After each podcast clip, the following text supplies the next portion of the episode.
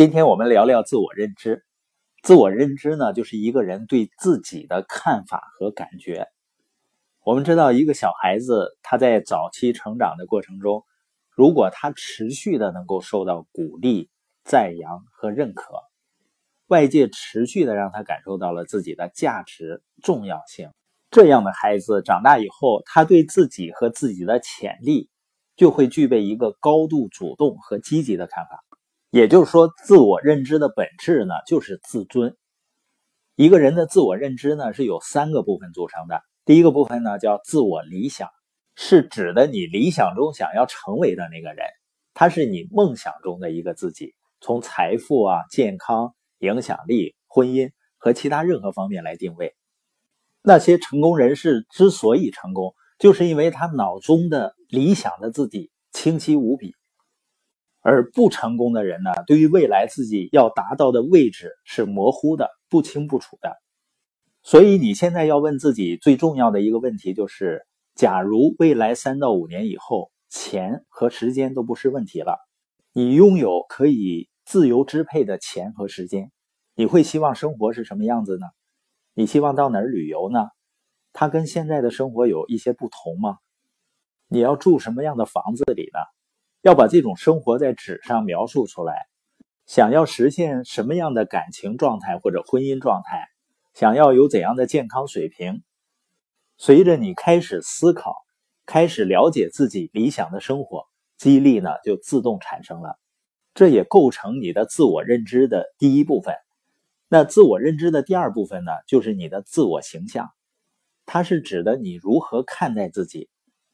你的自我形象每时每刻都在调整你的表现，因为我们外在的表现往往跟内在的画面是一致的。有这么一句话：“你所见之人，即是未来的自己。”你的自我形象呢，同样也是由三个部分组成，就是你对自己的看法、他人对你的看法，以及你认为他人对你的看法。如果你认为在别人眼中自己是个优秀的人，那么你参加活动和人们交往的时候，你就会很开心。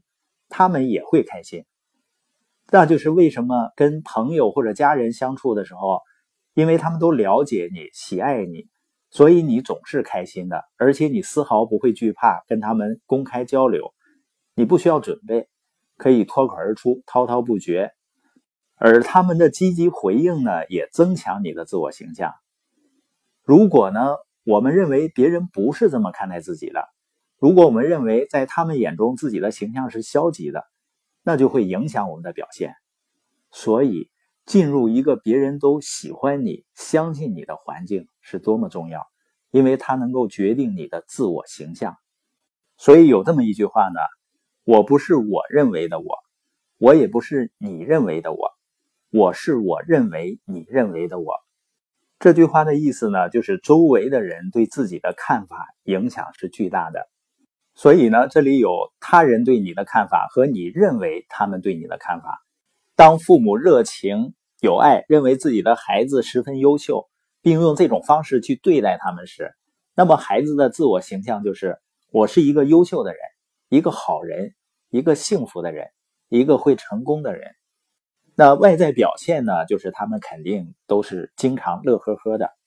而一个人的心理健康真实的度量呢，就是。人们大笑的频率，以及呢，人们能互相一起开怀大笑的频率。所以，团队建设呢，有一个指标就是人们很开心。自我认知的第三部分呢，就是自尊。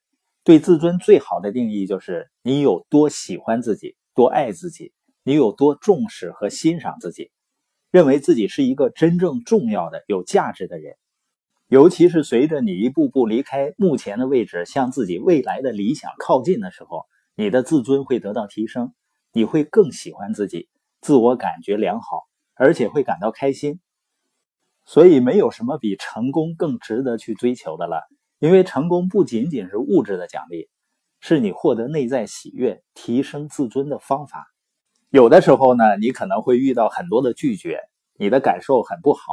这个时候呢，你要简单的重复：“我喜欢自己，我喜欢自己，我喜欢自己。”当你的自尊和自信得到提升了以后呢，你会发现你在跟别人接触和交流的时候，别人对你的感觉不一样了，因为你内心的感受会决定别人对你的感觉，也就是说，你内心的感受将决定你外在的成功。支撑我们精神圣殿的两根最强大的支柱，就是我喜欢自己和我有责任。